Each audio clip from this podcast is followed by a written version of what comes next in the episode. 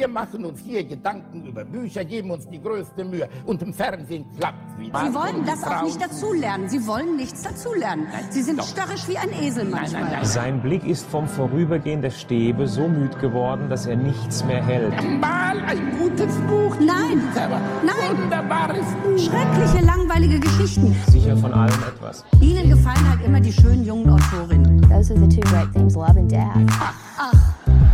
Gretchen und Ophelia und Madame Bovary und Anna Karenina. Das ist keine Literatur, das ist bestenfalls literarisches Fastfood. Hallo und herzlich willkommen zum Buchclub.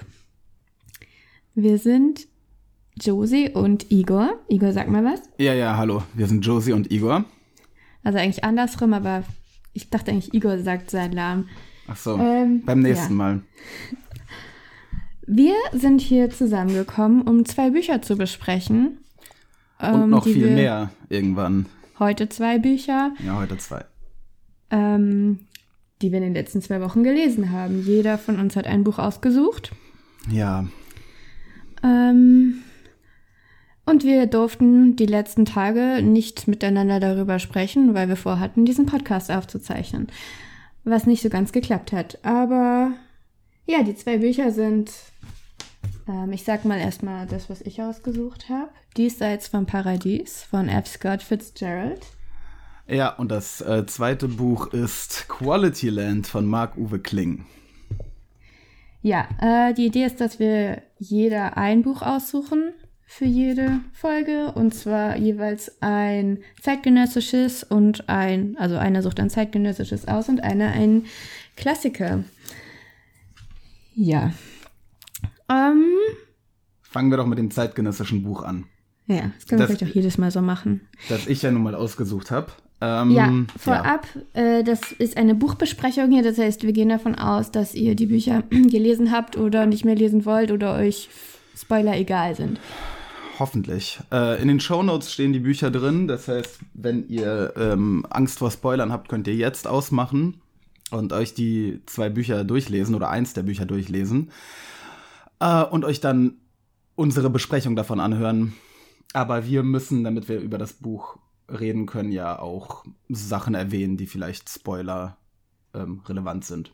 Wir machen ja keine Werbung oder Trailer. Nee, das Gegenteil wird man ja gleich sehen. okay. Ja, Igor, möchtest du mal anfangen? Ja, ich fange mal an. Also, Quality Land ähm, ist äh, der erste richtige zusammenhängende Roman, soweit ich weiß, von Marc-Uwe Kling. Marc-Uwe Kling dürfte den meisten irgendwie bekannt sein. Das ist der Autor und Sprecher der Känguru-Chroniken, die ja jetzt auch letztens äh, verfilmt worden sind. Und Quality Land ähm, erschien 2017 und ist der erste richtige äh, Roman von Marc-Uwe Kling. Ja, ähm, genau. Es spielt. Der ist auch hinten ha? auf der letzten Seite abgebildet, falls Wer? das jemanden interessiert. Jan-Uwe Kling mit einer Schreibmaschine. Er heißt nicht Jan, er heißt Marc. Marc. Wie komme ich auf Jan? Keine Ahnung. Jan. Ja. Also Marc Uwe Kling ist mit einer Schreibmaschine abgebildet, genau. Das zeigt halt, was er für ein ähm, toller, oldschooliger Autor Vor ist. Vor dem Hamburger Hafen, glaube ich, oder? Mhm, quasi Hemingway. Ja. Mit einer Schirmmütze. Ja. Genauso wie im ähm, Kinofilm, glaube ich, ne? Ja, ja, ja. Aber genug von ihm. Wir wollen ja jetzt ja hier nicht über Autoren sprechen, sondern über ja. die Bücher in erster Linie, ne? Ja, genau. Okay. Äh, das Buch ist also eine, eine Art Dystopie. Mm. Oder nicht eine Art, es soll halt eine Dystopie sein. Es äh, ähm, nimmt sich es auch. Es ist schon eine Dystopie. Komm, es ist eine Dystopie. Ja, es ist der Versuch einer Dystopie. Was, also, was wäre denn eine geglückte Dystopie dann? Also ja, 1984 wäre eine. Ja, geglückt wäre, dass man, dass das Buch irgendwelche neuen Ideen aufwirft, die. Ähm, ach, ja. Ach, ja, nee. Hat es schon, doch. Also ich Warte weiß doch nicht, einmal. Fangen wir doch mal, fang, also ganz, ganz von vorne. Also, es ist eine Dystopie, ja, ähm, mhm. die, die sich hauptsächlich kritisch mit der Digitalisierung, der Überwachung, mh, mm, und vielleicht der Automatisierung auseinandersetzt. Ja? Ja. Ähm, der, der Protagonist, ähm, Peter heißt er, glaube ich. Peter, ne? Ja. Mhm. Peter ist also Peter Arbeitsloser. Peter Arbeitsloser. Das ist eine übrigens eine witzige Idee. Also in Quality Land, ähm, das übrigens die Bezeichnung des Landes ist. Also Länder heißen nicht mehr Deutschland, Frankreich und so weiter, sondern sie haben so catchigere Namen, die von Werbeagenturen also, ja, äh, Deutschland ist erdacht Quality werden. Land und alle anderen Lo Länder sind Quantity Land und dann durchnummeriert. Aber das wissen ja äh, unsere Hörer, weil sie das gelesen haben. Ah ja, stimmt. Ha, ja, stimmt. ja, ja, ja, ja, ja. Na gut, also jedenfalls Peter Arbeitsloser, der so heißt, weil seine, sein, nach der Mutter wird das benannt, ne? Weil seine Nee. Mutter nach dem Ja, Vater? das ist gegendert. ja, was? Der Vater heißt, nee, der Sohn heißt nach dem Vater und die Tochter nach der Mutter. Ah ja, Wie okay. im Russischen. Ja, wie im Russischen. Genau. Äh, okay. Ja. Also der, der Peter ist also der Sohn eines Arbeitslosen und heißt deswegen Peter Arbeitsloser und er ist Schrotthändler. Oder Schrottverschrotter. Maschinenverschrotter. er. Maschinenverschrotter, denn ähm, Re- Reparatur von Maschinen ist unter Strafe gestellt, ähm, damit die Leute mehr kaufen müssen. Ja, aber Peter ist auch nicht der einzige Protagonist. Also wir haben drei verschiedene ja, Protagonisten, ne? drei verschiedene Erzählstränge oder Handlungsstränge. ja, aber am Ende läuft das ja alles im, quasi ja, auf Peter ja, hinaus. ja, aber ich finde, Peter ist gar nicht der, ähm, also Peter ist halt, also wenn man die Känguru-Chroniken kennt, dann kann man sagen, Peter ist eigentlich, oh Gott, wie heißt der? Marc-Uwe Kling, der ja quasi der Protagonist der Känguru-Chroniken ist, nur eben in dieser Dystopie, oder? Kann Ja, ja, ja, absolut eins zu eins. Also eins zu eins und es gibt sogar ein Quality Pad, also quasi ein iPad, das ähm, sich die, äh, naja, das sich nach dem Känguru programmiert hat. Ja, Ähm, das ist quasi Pink. das Känguru. genau, da dachte ich zuerst, das darf doch wohl nicht wahr sein, kann er nur zwei Charaktere schreiben. Ja, wobei Aber- das waren ja die, die zwei guten Charaktere. Nee, fand ich gar nicht. Also das Känguru ist lustig, aber das hat sich auch langsam ausgekänguruisiert. Da brauchen wir jetzt nicht noch ein ähm, Quality Pad, das als Känguru ist. Also ich fand, also das Känguru hat lustige Sprüche drauf, aber das Pink ist einfach nur eine, ja, einfach nur aufgewärmte, aufgewärmtes Känguru. Ja, immerhin ist Also- es, immerhin ist es aufgewärmtes Känguru, weil der Rest ist ja, also, ähm, das Problem ist, der Roman hat, der, der Roman ist ja stellenweise witzig. Es gibt lustige Ich Figuren. finde auch, dass da lustige Ideen drin sind. Ja, das Problem ist aber die, die, die Gesamthandlung, ja, weil er hat ja, bei den Känguru-Chroniken hat er es sich ja relativ leicht gemacht. Wenn er eine witzige Idee hatte, hat er daraus so eine Episode geschrieben. Mhm. Und das funktioniert. Das finde ich, ja. die war in sich dann lustig und dann gab es die nächste lustige Episode, sobald Marc-Uwe Kling mal sich Genau. irgendwas Lustiges ausgedacht hat. Hier äh, musste er also einen zusammenhängenden Roman schreiben und das hat er einfach nicht geschafft. Also er hat es geschafft, einen äh, zusammenhängenden Roman zu schreiben, aber der Roman ist, ähm, äh, äh, also der ist ja so geschrieben wie, wie äh, nach einem Leitfaden How to ähm, How to How to write sch a schreib First Roman. Also äh, äh, es, Ja, alle gut, das ist ja auch sein erster Wendungen, Roman. Alle Story-Dinger sind so vorhersehbar und standardmäßig. Da haben wir also diesen sympathischen, etwas dümmlichen Protagonisten Peter Arbeitsloser, der, der kriegt dann einen Sidekick und das, der Sidekick ist eine Schwarze, weil das im, in den Nee, die Zeitgeist Schwarze passt. ist nicht der Sidekick, die Schwarze ist sein, äh, Ja, und sein Objekt der Be Begierde. ja, ja, also Äh, seine. dann äh, haben wir seinen Mentoren, diesen alten und- Sack, ähm, der, der hinter so einem Glaskasten steckt. Wie heißt der Nein. denn nochmal? Nein, der heißt äh, der Alte einfach. Ach, der Nein, Alte, aber ich wollte ja. noch mal kurz über Kiki reden. Ja, okay. Ähm, dieser Charakter hat mich wirklich genervt, weil der Der ist ein ist einfach Charakter.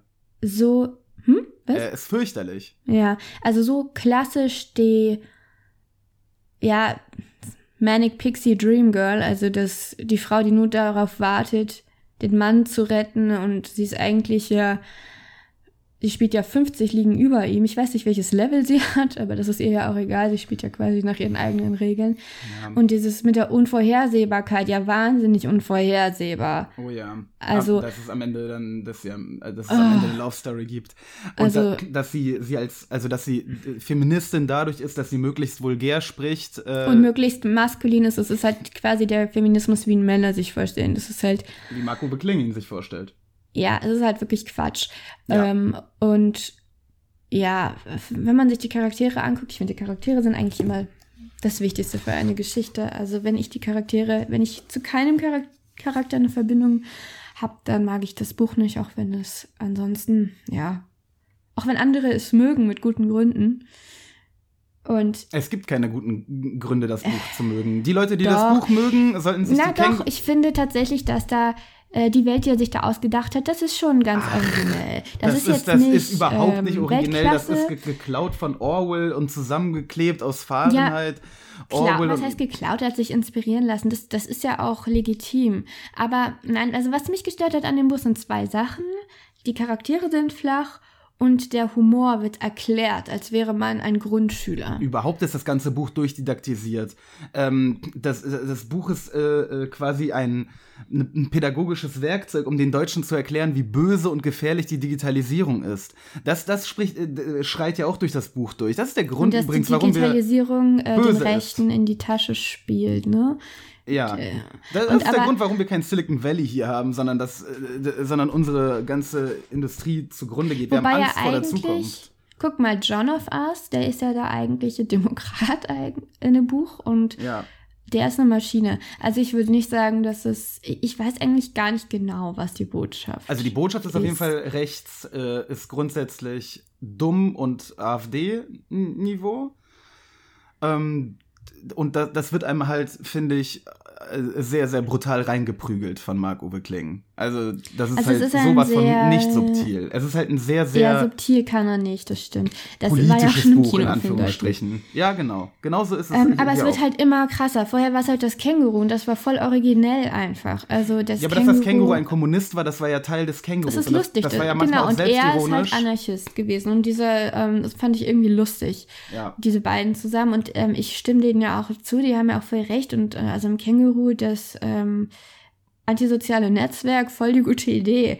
Aber äh, jetzt hier ähm, war das doch irgendwie, also ich habe das Gefühl, dadurch, dass er damit Erfolg hatte, hat er das so ein bisschen, das ist so sein Ding und es, es, es ist aber langsam einfach nur noch, äh, ja, langweilig. Also Ja. weil, ich meine, wer wird das lesen? Ich meine, wer liest? Leute, die das betrifft, also Leute, die aus Dummheit ähm, sich irgendwie nach rechts wenden, die lesen sowieso keine Bücher. Also die wird er damit nicht umerziehen. Nein, Nee. es ist im Grunde genommen einfach Honig ums Maul schmieren derer, die sowieso schon Intellektu- seiner Meinung sind. ja. Äh, die lesen das dann und, und freuen sich, haha, die dummen Rechten und ähm, super, äh, super. Aber das ist halt ganz einfach und billig, darauf zu setzen. Das ist ähm, langweilig. Ja. Wirklich, wirklich Wir müssen uns, langweilig. glaube ich, aber ein bisschen, wir wollten ja eine halbe Stunde sprechen insgesamt, wir müssen uns ein bisschen Ja, meine Zeit zeigt Riemen hier reißen. 12,45. Also wir haben noch zwei Minuten für Marc-Uwe Kling und dann wollen wir Marc-Uwe Kling mal wieder zur Seite schieben und darauf hoffen, dass Marc-Uwe Kling vielleicht irgendwann mal nochmal äh, was Interessantes in der Art der Kängurus liefert, weil das hier schlussendlich, ähm, muss ich sagen, Also ich würde jetzt nix. auch nicht, also ich habe schon schlechtere Bücher gelesen. Natürlich habe ich auch Und, schon schlechtere ähm, Bücher gelesen. Ich finde es auch schön, dass er jetzt einfach mal einen Roman geschrieben hat.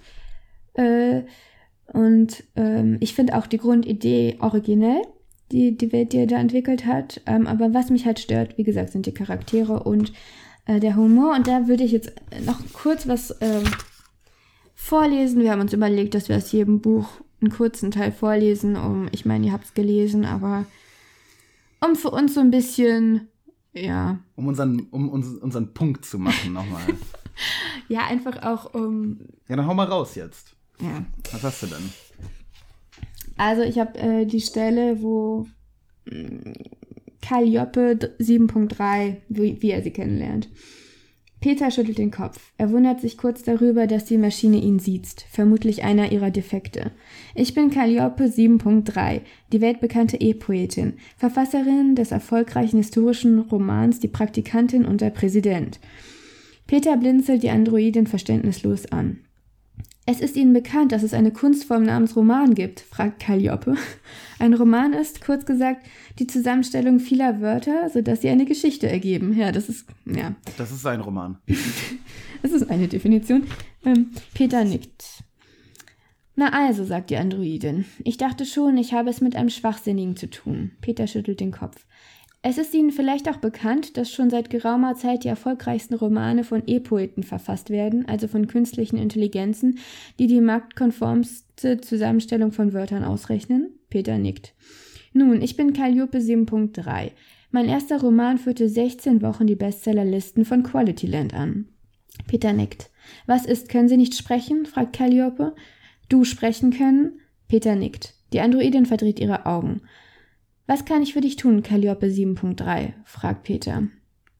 Ich möchte mich verschrotten lassen. Warum? Führte dein letzter Roman nicht mehr wochenlang die Bestsellerlisten von Qualityland an? Nein, sagt Calliope. Im Übrigen stand die Praktikantin und der Präsident nicht wochenlang, sondern genau 16 Wochen auf Platz 1. Es gibt keine Entschuldigung für Ungenauigkeiten. In meinen Werken verzichte ich darum auch komplett auf unbestimmte Mengenangaben. Alles ist quantifizierbar. Und wie würdest du den Erfolg deines letzten Romans quantifizieren? Darum geht es jedoch gar nicht. Ich sage Ihnen mal was. Die Bestsellerlisten anzuführen ist keine Kunst. Das ist nur EDV. Wir kriegen gigantische Datenmengen von allen Quality Pads geliefert. Wer liest welches Buch, welche Stellen werden übersprungen, welche öfter gelesen, dazu noch die Auswertung der Gesichtszüge von jedem einzelnen Leser bei jedem einzelnen Wort. Und daraus errechnen ich und meine Kollegen die neuesten Bestseller. An der Stelle dachte ich mir, eine Androidin, die darauf programmiert ist, mit Sprache umzugehen und Romane zu schreiben, würde vielleicht nicht sagen, ich und meine Kollegen. Das ist der einzige ah. Kritikpunkt an dieser Textstelle. Nee, aber das ist äh, sowas, äh, das springt mir dann doch ins Auge. Also das ist irgendwie nicht glaubwürdig. Also nee, sowas, das merkt man doch sofort. Ich und ja, sowas ist doch, also die, dieses ganze E-Poeten-Ding ist doch sowieso nicht glaubwürdig. Also ich meine, dass der Roman ähm, eine lustige Dystopie darstellt, die halt auf äh, Hard Science Fiction quasi pfeift, äh, das ist ja von Anfang an klar. Äh, die, diese Dystopiennummer ist ja auch nicht der Kern, nicht so richtig der Kern der Sache, die ist ja mehr so die Folie, vor der sich dann dieser ganze komische mm, Schenkelklopfer-Humor abspielt. Also insgesamt Insgesamt empfehlen wir das Buch? Nein, ne? Wir empfehlen das Buch nicht. Wir, naja, wir, ähm, wir verurteilen das Buch aufs Schärfste. Nein, nein, nein, nein, nein, nein. Also ich tue nee, Igor. es. Mir gefällt es nicht. Ich, mir gefällt dieses Buch nicht. Ja, also ich würde sagen, äh, wenn man noch nie eine Dystopie gelesen hat. Dann sollte man es nicht lesen. Dann nimmt man Orwell, dann nimmt man. Und äh, vielleicht etwas Leichteres will und ach, vielleicht äh, so, weiß ich nicht, so, ähm, 16 ist oder so. Ähm, und einfach was Leichtes zu lesen will. Also ich meine, das ist ja jetzt für Schüler ausgesucht worden. Für welche Klasse? Ja, das ist natürlich, äh, das, das ist der, der äh, jetzt sind wir schon echt, na gut, dann bleibt wenig Zeit für Scotty. Aber ähm, dieses Buch lesen wir äh, nicht ganz äh, zufällig. Natürlich äh, habe ich das nicht, ähm, also ich habe mir das ausgesucht, weil das gerade in der 10. Klasse im Rahmen der Realschulprüfung gelesen wird. Und das ist schon schade, dass ähm, äh, äh, also heutzutage lesen die Kinder nicht mehr so viel und äh, für viele wird das das einzige Buch sein, das sie ähm, in ihrem Leben gelesen haben. ja. Ja, aber also das, der, also das, es ist halt niederschwellig, ne? Also du musst die Witze, du verstehst wirklich jeden Witz, weil er Trotzdem, wird auf kein, jeden Fall nochmal erklärt. Kein Buch, das aus jungen Menschen Leser machen wird. Also selbst ah. diese Funktion erfüllt das, glaube ich, nicht. Es kommt, glaube ich, auf den jungen Menschen ein bisschen an. Aber das werde ich im nächsten Halbjahr sehen, wenn ich das dann unterrichte. Ja, also ähm, ich finde einfach, äh, dieses Buch hätte ein bisschen höher zielen können. Ich, vielleicht hat ja auch einfach der, ähm, vielleicht war ja Subtilität drin und dann hat der, wie heißen die Leute, die das dann nochmal lesen? Lektor? Hat einfach, hm? Lektor? Genau. Ja, die machten, glaube ich, weniger daran. Äh, aber ich weiß nicht, jedenfalls wurde dann vielleicht einfach im zweiten Schritt nochmal jeder Witz erklärt und oh, ähm, jede Besonderheit aus den Personen rausgenommen. Wahrscheinlich eher nicht. Es ist wirklich ein zusammenge, also schnell zusammengeschludertes ja. Oh, Buch. Das, das auf jeden Fall. Aber gut, schließen wir mal. Also, okay. ähm, ja. Dann kommen wir zum, zum zweiten Buch. Ähm, willst du das kurz vorstellen? Das war ja deine Wahl. Ja, also ähm, ich habe das einfach deshalb ausgesucht, weil, also es ist der Erstling von F. Scott Fitzgerald, wurde, glaube ich, irgendwann, ich weiß jetzt nicht das genaue Jahr, ähm, nach dem Ersten Weltkrieg? Kurz nach dem Ersten Weltkrieg? Direkt nach dem Ersten Weltkrieg, ich glaube 1920. Ja, ähm, und spielt auch so in dieser Zeit und in der Zeit davor. Also ist relativ autobiografisch, wie fast alles von Fitzgerald. Und äh, habe ich gesagt, dass es sein Erstling ist? Ja, es ist sein Erstling. Ja, und ich habe den vor allem deshalb ausgesucht, weil ich die wichtigeren Romane von ihm gelesen habe und wir hier nur Sachen lesen wollen, die wir beide noch nicht gelesen haben. Mhm. Und er hat eigentlich gar nicht so viel geschrieben, ist mir aufgefallen. Er ist auch früh gestorben. Und hatte viel zu tun im Leben. Ja. Trinken. Äh, ähm, ja. Ja, jedenfalls, ähm, genau. Willst du dazu auch anfangen? Weil Igor, ich glaube, dazu hast du auch eine stärkere Meinung als ich.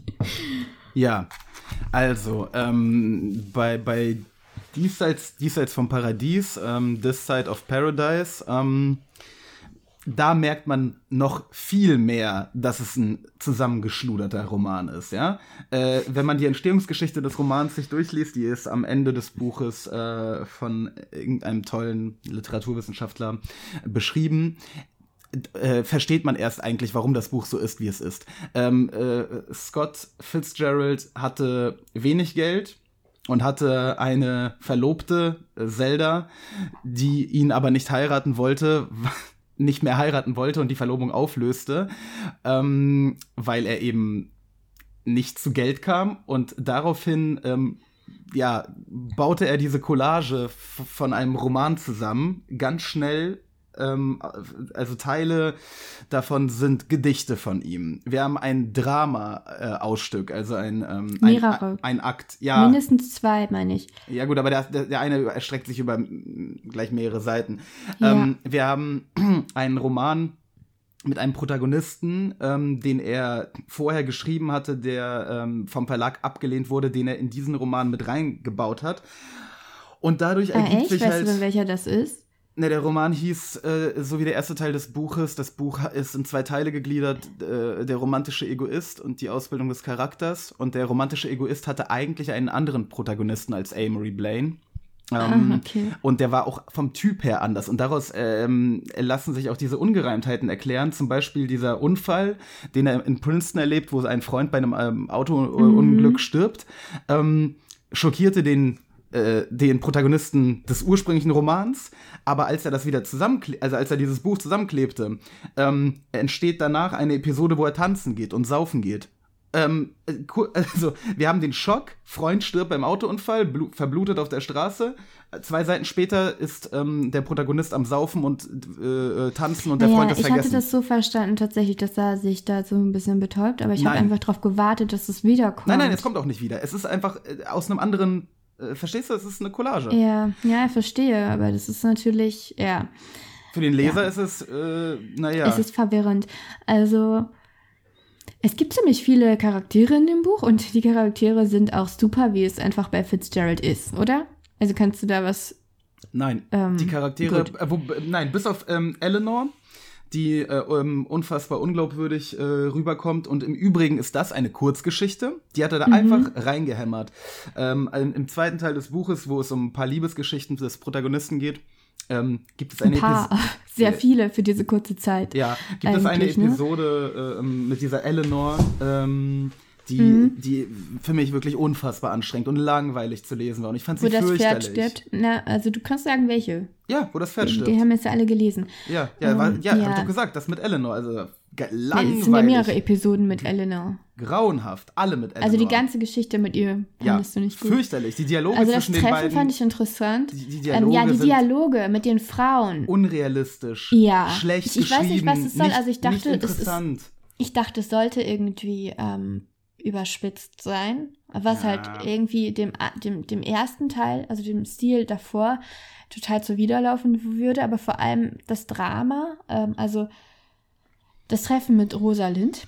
die quasi Zelda darstellt. Also ja, Scottys fürchterlich. Äh, also habe ich nicht verstanden einfach, was das soll. Ich dachte, irgendwann kommt die Pointe, ne? Nein. Also warum benimmt sie sich wie ein äh, kokettes, ich weiß nicht, wie, ich weiß gar nicht, wie ich das sagen soll. Also Ja, wir, wir, man muss dazu sagen, Fitzgerald war zu dem Zeitpunkt, wo er das schrieb, ähm, zwischen, wie gesagt, das sind ja verschiedene Sachen aus, ähm, von ihm, zwischen 18 und 23 könnte man sagen. Ja. Ähm, und man merkt auch an Stellen, äh, übrigens, wo er 18 war, nämlich Eleanor oder auch die Beschreibung mit Rosalind. Und Mhm. man merkt auch an äh, manche Stellen, wo er älter war. Zum Beispiel die besonders starken Teile sind ja am Ende des Buches, wo, mh, wo Amory also ähm, im Grunde genommen sehr, sehr viele innere Monologe mit sich führt und Selbstzweifel und ähm, Alkoholismus. Das sind die stärksten Teile des Buches. Das äh, sind auch die Teile, die er am Ende geschrieben hat. Äh, Als naja, er, wobei ich finde tatsächlich Princeton, Princeton finde ich auch interessant. Das fandst du ja ganz fürchterlich, wenn ich. Äh, überhaupt nicht. Inter- Interessiert mich überhaupt nicht. Das amerikanische College-System ist mir kom vollkommen fremd. Ich, hab, ich verstehe die Hälfte nicht davon, äh, diese ganzen Clubs und äh, diese Sachen. Ähm, ich, ich kenne das nicht. Ich denke, für amerikanische Studenten ist das vielleicht eine nette Nummer und interessant, aber für mich war das einfach eine uninteressante fremde Welt. Also ich fand schon, dass man das gut genug verstanden hat, um dass es nicht gestört hat. Also ich fand es ganz interessant. Ich hätte Lust, mir Princeton mal anzugucken, nachdem ich dieses Buch gelesen habe. Ich hätte hab auch Lust, mir gegoogelt, Princeton anzugucken. Nicht so richtig viel gefunden dazu. Ähm, der, diese Turmspitzen und so weiter das, und, und diese, dieser Gesang auf dem Campus, also ich finde, dass das eine sehr schöne Atmosphäre, eine sehr glaubwürdige Atmosphäre vermittelt hat. Und Ähm, das ist im Grunde auch das, was Fitzgerald ähm, in späteren Büchern sehr gut kann, finde ich. Also er ist Ähm, einfach ein super Schriftsteller. Grundsätzlich. kurz, er äh, kann sehr gut schreiben. Ja. Dieses Buch ist halt auf unglückliche Weise missraten, würde ich jetzt nicht sagen. Aber da hätte man auf jeden Fall noch zwei Jahre Arbeit reinstecken können und dann wäre es besser geworden. Ja, oder zwei Wochen hätten vielleicht auch schon reichen können. Aber wie gesagt, die Zeit ähm, rannte, die Zeit rannte gegen ihn. Zelda Sayer, schreibt, äh, sagt man das so? Später ja Zelda Fitzgerald war, hatte Warte, die, was? Wer? Zelda, Zeldas Nachname Sa Sayer, Sayer, Ich dachte, Sayer? Keine Say- Ahnung. Ich weiß, Sayer? Ich weiß nicht, wie man das ausspricht. Also Zelda jedenfalls hatte die Verlobung gelöst und ähm, wir sehen ja im Buch, wo Rosalind sich mit einem Reichen verlobt. Vielleicht äh, spiegelt sich da die Angst auch von Scott, dass das mit Zelda passieren könnte. Und, Ja, genau, ähm, das ist ja, ja, okay. Ja. Also jedenfalls musste das Buch schnell raus und der Beweis damit her, dass er auch ein erfolgreicher Was Autor sein hat. konnte. Ja, Was geklappt was hat. geklappt hat. Also das ist ja das, das ist schon witzig. Also er hat nicht Also das war ein großer Erfolg damals. dieses ein Buch. Riesenerfolg. Es wurde 3000 Mal gedruckt, danach direkt äh, einen Monat darauf in 5000. Ähm, äh, also es wurde wiederholt neu aufgelegt, jeden Monat im Grunde genommen, weil es sich verkauft hat. Ja, weil es sich großartig verkauft hat. Ähm, es ist ja auch, es, äh, in, in, also man sieht ja schon, dass da ein, also ein richtig großer Autor heranwächst in dem Buch. Ne? Es ist halt eben der Anfang von ihm und er ist 23 zu dem Zeitpunkt. Also das muss man immer bedenken. Und dass ein 23-Jähriger so starke Passagen hat. Ich werde jetzt mal eine vorlesen zum Thema Feminismus und zum Thema äh, Kiki, äh, wie Feminismus nicht geht. Ähm, das ist übrigens aus der, aus der gehassten Eleanor-Passage. Trotzdem fand ich die halt echt stark. Wenn man bedenkt, dass das Buch dieses Jahr sein 100-jähriges Jubiläum feiert, finde ich das äh, sehr prophetisch. Ich dachte, du liest schon. Nein. Okay. Also, äh, Zitat. Eleanor spricht hier zu Amory, ja? Äh, schau dich an. Du bist dümmer als ich. Nicht viel, aber etwas. Und du kannst dich irgendwo umtun und, wenn es dir langweilig wird, dich anderswo umtun. Und du kannst dich mit Mädchen abgeben, ohne dich hoffnungslos in Sentimentalitäten zu verstricken. Und du kannst tun, was du willst. Und das mit gutem Recht. Und hier bin ich mit genug Verstand, alles zu tun und dennoch an das sinkende Schiff einer zukünftigen Ehe gefesselt. Das sinkende Schiff einer zukünftigen Das Ehe. ist wirklich schön. Wenn ich 100 Jahre später geboren wäre, heute, gut und schön. Aber was mich jetzt erwartet, ich muss heiraten. Das versteht sich von selbst. Wen? Für die meisten Männer bin ich zu klug und dennoch muss ich mich auf ihr Niveau begeben und so tun, als brauchte mein Verstand ihre gönnerhafte Unterstützung, um ihre Aufmerksamkeit zu gewinnen. Ähm, das äh, sagt also Eleanor zu Amory. Ähm, fand ich ziemlich gut. Ja, Vor allem in Nur Am schade, dass sie danach so einen komischen, ähm, so einen komischen. hysterischen Anfall hat und ihr Pferd äh, in die Klippe wirft. Ja gut, geschenkt. Ja. Ähm, das war ein bisschen merkwürdig, aber wie gesagt, es blitzt immer wieder auf, dieses, dieses Talent von, von, von Fitzgerald, zum Beispiel Ja, an dieser Stelle. ja. Ähm, ja, auf jeden Fall. Und irgendwas wollte ich gerade noch sagen. Hm. Ach so, es ist ja, ähm, ja, ähm, dieser Charakter, also bei, ja, Hm? Amory Blaine, der taucht auch wieder auf letztendlich, also in ähm, The Beautiful and Damned, der Hauptcharakter, der ist ihm sehr ähnlich. Ähm, und ich glaube, ja, es ist einfach offenbar sehr viel von Fitzgerald selbst drin. Ja, und ich ist finde ein autobiografischer Charakter. ich finde es schon beeindruckend, dass er ähm, sich selbst so, ich meine, ich kannte ihn ja nicht, aber ähm, also er ist ja kein klassischer Held. Nein. Also, Also er sieht er sich selber schon schon- recht kritisch. Ja, ähm, In Also- manchen Dingen. genau, das ist halt nicht so eine lustige Wonneproppen wie Peter. Äh, Wonneproppen ist auch das falsche Wort. Ähm, aber Peter Nein, aber ähm, dieser auf Stand- standardmäßige ist Sympath- dagegen halt sehr eindimensional. Ja, eindimensionaler, standardmäßiger, sympathischer Protagonist, mit dem jeder connecten kann. Genau, genau. Da, das ist halt Amory überhaupt nicht. Also es ist ein arrogantes Arschloch. Ähm, Na, Arschloch ist er nicht, nein. Naja, also. er versucht ja immer, ich habe einfach das Gefühl, er kann schwer Menschen, also er, er hat halt diese Posen, wie es immer gesagt wird, und er hat einfach sehr ein, ein sehr starkes Gespür dafür und ein sehr starke, sehr starkes Bewusstsein dafür, wie er wahrgenommen wird. Ich glaube, das hat er einfach von seiner Mutter gelernt. Und ich glaube, er hätte gerne eine tiefere Beziehung zu jemandem, irgendwas nicht Oberflächliches, als er hat. Und er hätte ja auch gerne einen Sinn im Leben. Einen Sinn, der größer ist, als wie er jetzt selber gerade dasteht. Das merkt man ja in dieser Zeit, ähm, Ende von Princeton, wo er Burke, wie heißt er mit Nachnamen? Ähm, Bruder von Carrie? ähm, boah, keine Ahnung. Also wenn man das so schnell liest, ne, dann vergisst man den Namen wieder. Also wo er dem so nacheifert, wo er den so, ähm, wo er ihn einfach darum beneidet, dass er etwas hat, wofür er kämpft, quasi. ja. Also Nein, okay, er versucht ein gut, aber, aber schlussendlich bleibt er ein äh, re- relativ, also ein Teilen sympathischer und in Teilen unsympathischer Charakter, also eben eine, eine Ja. richtig echte Figur, weil Menschen halt so sind und, und eben so nicht. mit, mit, mit internen äh, Konflikten und, irgendwie. und halt also. eben nicht solche komischen Pappfiguren äh, wie eben Peter Arbeitsloser, ne? Aber, ähm, liebe Josie, es ist 31.15 laut meinem, laut meinem Zeitding. Also lass mal jetzt die abschließenden Worte finden und kurz nochmal die Bücher erwähnen, die wir in den kommenden zwei Wochen lesen werden und dann in zwei Wochen am 11. äh, Oktober des Jahres 2020 besprechen werden.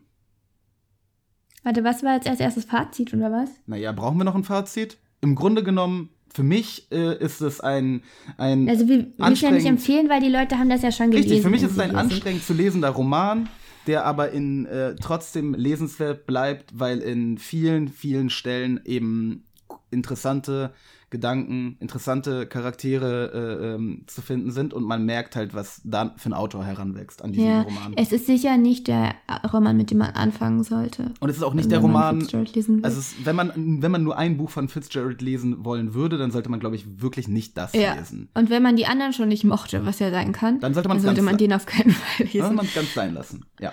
Ja, aber ähm, ja, jetzt habe jetzt auch die Stelle nicht mehr gelesen, die meine Lieblingsstelle war, aber Traurig. ja, er kann einfach wahnsinnig gut Menschen und Situationen im Leben und das, den Verlust beschreiben Ja, oder darüber schreiben.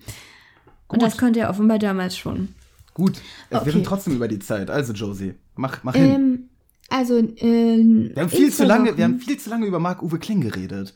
Wir hatten, Ja, noch, wir hatten, wir hatten ja noch viel mehr. Nein, wir ne? schneiden nicht. Okay. Ähm, Gibt es eigentlich irgendeine Kommentarfunktion bei so einem Podcast? Ähm, Das wäre eigentlich nett. das ist jetzt sehr, äh, ja, ja, gibt es. Also sagen wir einfach mal, es gibt sie, äh, kommentiert in der Kommentarfunktion. So. Was Also- ihr gedacht habt über diese Bücher. Ja, das wäre schon interessant. Das könnten wir vielleicht auch Ja. aufgreifen in der nächsten Show nochmal ähm, in den ersten paar Minuten. Vielleicht hat ja jemand noch einen spannenden, mehrzeiligen Verriss. Oder vielleicht habt ihr ein Loblied auf Marc-Uwe Kling und wir hatten vollkommen Unrecht. Und wir haben einfach Peter, ja, es geht Peter ja nicht um Recht oder Unrecht. Peter ne? Arbeitsloser nicht also, verstanden. Bücher sind einfach äh, ja, subjektiv. Wir wollen ja nicht so tun, als. Ähm, Ja, subjektiv. Also doch. find, mir mal jemanden, der subjektiv äh, Marc-Uwe Klings Quality Land für ein gutes Buch hält. Also Quatsch. Aber jetzt das lass uns doch mal ganz zum bestimmt. Ende kommen. Also Ähm. nächste Woche, äh, Quatsch, in zwei Wochen, am 11. Oktober, besprechen wir von meiner Seite ähm, Frankenstein von äh, Mary Shelley. Frankensteins Monster heißt es, glaube ich. Nein, das Buch heißt Frankenstein oder Echt? der moderne Prometheus. Ähm, ich, also auf Englisch, ich weiß aber nicht, ob es Okay. auf Deutsch so übersetzt ist. Also jedenfalls äh, Frankenstein von Mary Shelley, damit dürfte jedem klar sein, welches Buch es ist. Und von dir? ähm, John Irving, Setting Free the Bears, beziehungsweise Lass die Bären los. Lass die Bären los. Okay, dann ähm, vielen Dank fürs Zuhören. Abonniert uns äh, und whatever man, was man so sagt am Ende eines Und Podcasts. kommentiert, wenn das geht. Genau. Und bis in zwei Wochen. Bis dann. Tschüss. Tschüss.